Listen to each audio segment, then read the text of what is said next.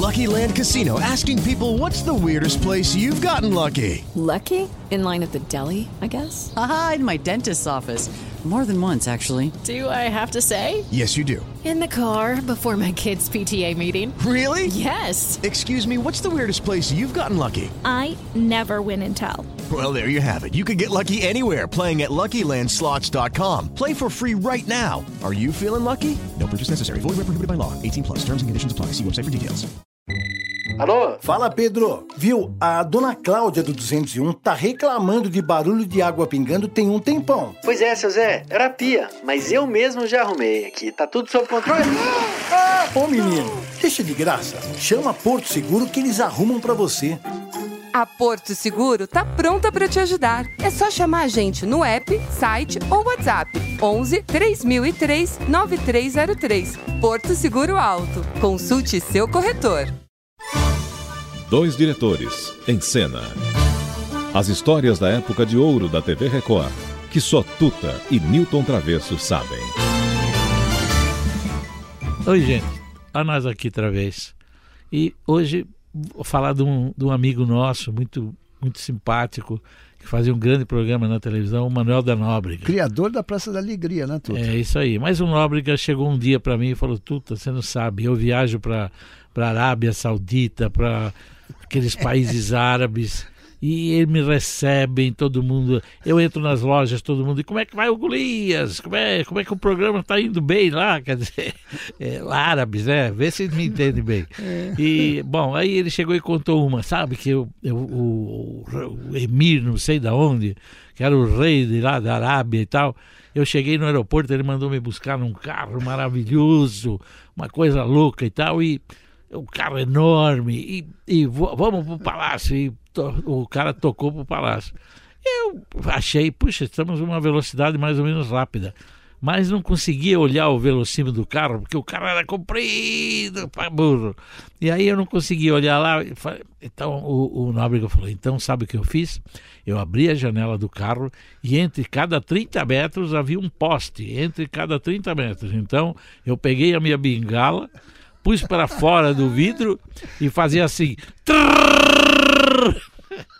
Ô, Nóbrega, você é muito simpático, mas pelo amor de Deus. Pinocchião, hein? Não, mas vamos ver um momento incrível do, do, do Nóbrega com Walter Dávila, outro grande humorista maravilhoso.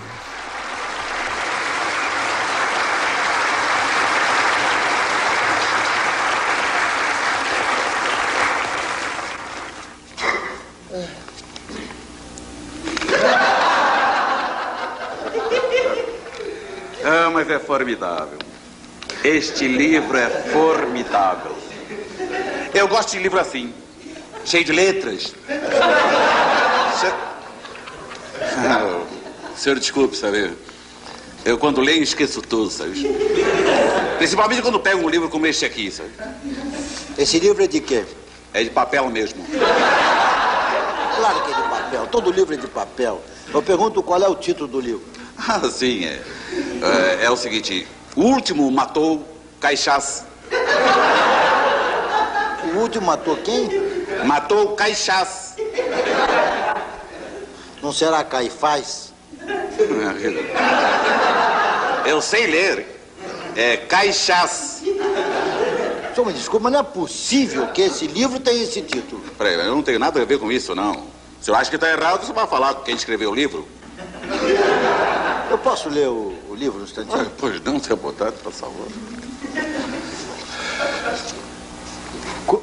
Como é o nome do título do livro o senhor falou? O último matou Caixás. Pelo amor de Deus, amigo, olha aqui. O Ultimátum de Caxias.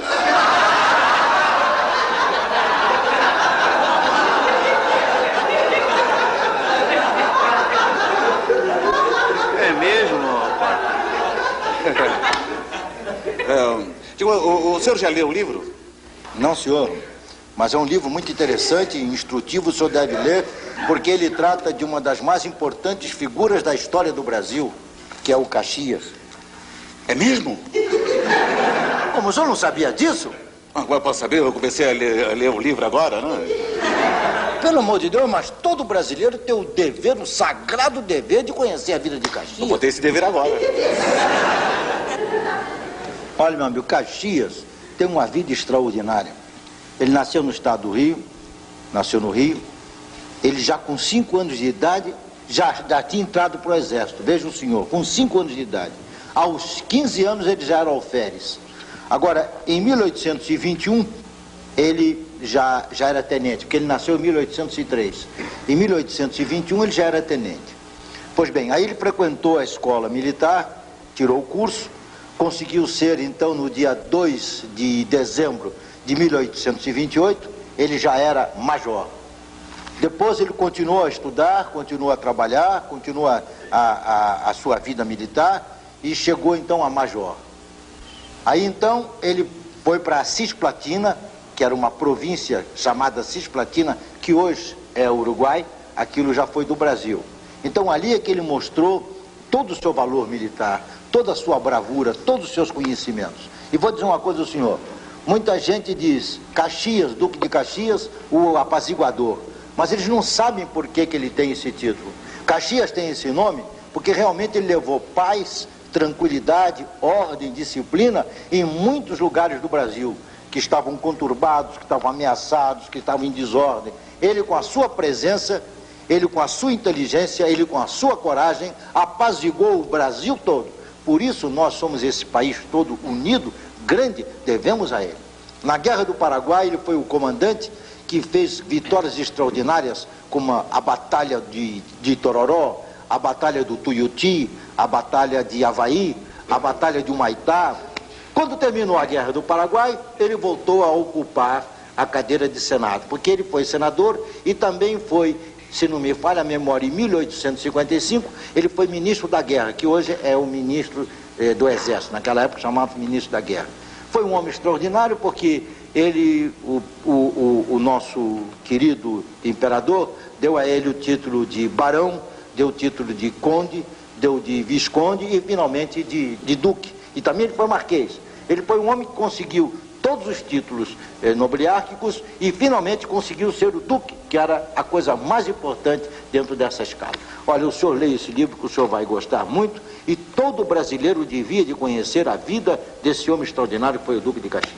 Ah, eu vou ler, sim. Vou ler. Você sabe que eu gosto de livros ah, ah, assim, com exemplos, como Aí, esse aqui, não é? Eu, na semana passada, eu estava lendo um livro. O que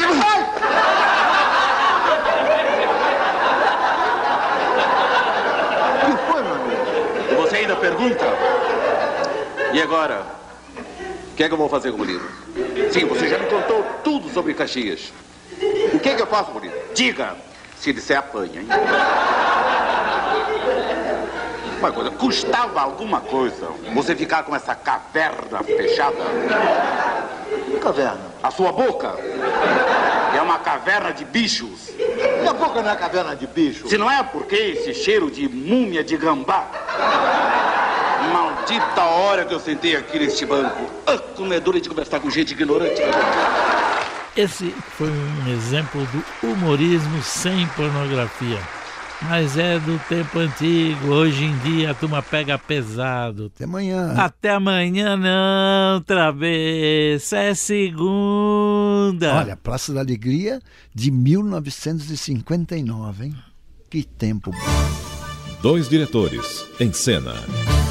As histórias da época de ouro da TV Record, que só Tuta e Newton Travesso sabem.